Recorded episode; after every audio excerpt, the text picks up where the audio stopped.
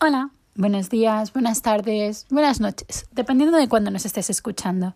Y bienvenido a un nuevo episodio del podcast de Ultimate Paddock Pass, donde encontrarás resúmenes de carreras, toda la información necesaria de la Fórmula 1, la Fórmula 2, la Fórmula 3 y la Fórmula E, así como todos los cotilleos que nos lleguen desde el paddock y las fábricas y aquellas noticias y comentarios deportivos que nos resulten muy interesantes. Por segundo fin de semana consecutivo, después del parón de verano, bienvenidos a una nueva preview de circuito.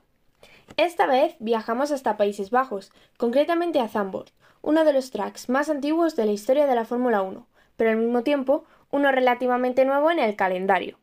Y si os preguntáis cómo es esto posible, pues seguid escuchando. El Gran Premio de los Países Bajos comenzó a disputarse en 1948 en el circuito de Zandvoort, diseñado por George Hagenholt, pero ya desde la década anterior se hicieron varias competiciones en circuitos de calle. Durante la invasión alemana comenzó la pasión por las carreras en Zandvoort y el alcalde permitió la creación de unas vías directas hacia una zona cercana a la capital de los tulipanes. Al terminar la guerra, algunas de estas vías fueron ampliadas, dando así lugar al diseño de un circuito de carreras, del que se responsabilizó la Real Asociación Motociclista Neerlandesa, asesorada por Sammy Davis, que en 1927 se había coronado como ganador de las 24 horas de Le Mans. En 1949 se compitió por primera vez bajo las reglas establecidas por la Fórmula 1 y a partir de 1952 hasta 1985 pasó a formar parte del calendario oficial del campeonato de esta categoría ininterrumpidamente. En esta misma pista también se corrió paralelamente con las categorías de Fórmula 2 europea y la Fórmula 3000 internacional. En la década de 1980, Zandvoort sufrió una remodelación radical por la cual los 4.200 metros de longitud con los que había debutado y tenido hasta entonces se acortaron hasta los 2.526 metros. En 1999, cuando la Fórmula 1 ya no competía más allí, se volvió a reformar con el fin de recuperar algunas secciones del trazado original, volviendo a recuperar su antigua distancia. Tras 36 años fuera del calendario, en 2019 se aprovechó para reacondicionar la pista, reasfaltándola, modificando las curvas 1, 3 y 14, ampliando y asfaltando las escapatorias y colocando gradas temporales y nuevos accesos y edificios para el público. Esto permitió que Zandvoort fuera renovado para participar en la edición de 2020, pero por el COVID no se pudo correr allí hasta el año siguiente. Ahora los 4.259 kilómetros de longitud están repartidos en 14 curvas, de las cuales 10 son a derechas y 4 a izquierdas. Otra de las cosas que se hicieron fue el aumento de ángulo de peralte en la famosa curva de Tarzán, a un Indianapolis Motor Speedway, superando los 18 grados, convirtiéndose en una de las zonas favoritas del circuito para el público. Y puede que también para pilotos como Yuki Tsunoda y Pierre Gasly, que ya les vimos divertirse mucho en la antigua pista inclinada de Monza. Así que si veis a dos personas corriendo cuesta arriba para luego lanzarse hacia el otro lado, ya sabéis quiénes son. No hace falta que os asustéis. Además, y tal y como le ocurría a las vías en las que se basaba el circuito original, el actual también se encuentra entre el municipio que le da nombre y Haarlem, ambos pertenecientes a una localidad famosa por tener la mayor playa de Holanda y un entorno lleno de dunas costeras. Pero, ¿esto qué significa o qué implica? Bueno, por un lado, el hecho de que la pista fluya entre dunas de arena genera en los pilotos una sensación parecida a la que se experimenta en las montañas rusas, según han descrito algunos de ellos. Y por otra parte, si hay mucho viento en, de esa arena de la playa, puede moverse hacia el asfalto y afectar al agarre de las ruedas.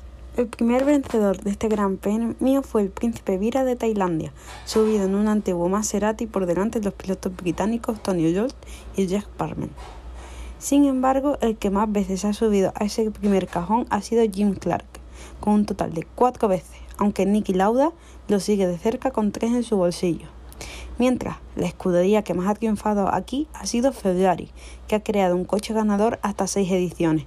Además, como dato curioso, os podemos decir que el único piloto de la parrilla actual en conseguir una victoria aquí es el nativo Max Verstappen, al haber ganado la edición del año pasado, la única después de la organizada en 1985. Esta última edición también se batió una nueva vuelta rápida, con un pulverizante un 1 minuto 11 segundos 0,97 milisegundos de Lewis Hamilton. En otro orden de cosas, Pirelli ha seleccionado su gama más dura para este Gran Premio, es decir, C1 para duros, C2 para medios y C3 para blancos, ya que creen que así habrá más oportunidad de adelantamiento. Además, han, han, anticipado que cabe la posibilidad de una estrategia de dos paradas frente a la única que hicieron el año pasado los pilotos para poder mantener su posición en pista después de comprobar lo difícil que era pasar a otros coches en carrera. Ah, y tenemos noticia de última hora. Es probable que durante la primera sesión, sesión de los libres eh, se decida si habrá una nueva zona de DRS. Originalmente, la segunda zona de DRS empezaba antes de la curva a, derechas para aumentar los adelantamientos en la recta principal, pero la FIA decidió acortar la zona por seguridad. Pero para este año se está planeado, si es posible, alargar la última zona la utilización del DRS en la última curva con el fin de que los coches salgan con más velocidad y aumenten los adelantamientos en la recta principal. Por eso van a permitir este cambio durante la primera free, free, practice, y luego con el feedback de los equipos y los análisis eh, necesarios decidirán si mantener este cambio o no. En caso de que haya cualquier mínimo riesgo, volverá a la situación original. Este fin de semana veremos correr no solo a los de la Fórmula a los pilotos de la Fórmula 1, sino que estarán acompañados de dos principales categorías soporte, a, menos de un día de que comiencen las prácticas y con una y dos carreras por delante, el, Mundial de Fórmula 3 y el, mundial, y el, y el de Fórmula 2. Eh, respectivamente están cada vez más igualados y es probablemente probable que todos se acaben decidiendo en las últimas rondas. En el caso de los más pequeños, solo cinco puntos separan a los cuatro pilotos que se encuentran más arriba en la clasificación y dos entre los tres primeros. Cuando decíamos que todo puede pasar en esta categoría, nos estábamos mintiendo. Durante las tres carreras que se disputen, todo podrá ser posible. Y para no añadir más pesos a todos los posibles campeones de esta temporada, lo cierto es que cualquier fallo puede cambiar radicalmente la situación. Además, y si todavía no os queda demostrado que esta temporada de Fórmula 3 ha sido una de las más emocionantes y reñidas, de las siete cuales que se han disputado, cada una ha tenido un poleman distinto. Y en cuanto a carreras, de 14 disputadas, han subido al primer cajón 11 pilotos diferentes y en Spa los dos ganadores fueron rookies. De verdad que no podemos esperar a ver qué ocurre este fin de semana. Y si con la Fórmula 3 os habéis quedado flipando, pues tenemos que advertiros que la Fórmula 2 no anda demasiado desencaminada. Es cierto que tras Spa, Drogovic ha conseguido abrirse un hueco de poco más de 40 puntos frente a Theo Pourchaire, pero todavía es demasiado pronto como para cantar victoria o incluso relajarse. Este fin de semana, todos los pilotos volverán a subirse a sus coches para dar lo máximo de ellos con el mismo fin de acercarse al líder del campeonato, mientras que Drugovic tendrá que hacer todo lo posible por mantenerse firme en ese primer puesto. Por suerte para nuestros corazones y estabilidad emocional, nos aplica si eres tifosi, el campeonato de la Fórmula 1 tiene ya casi grabado el nombre de una persona, y ese es Max Verstappen, que este fin de semana corre en casa y encima con casco especial.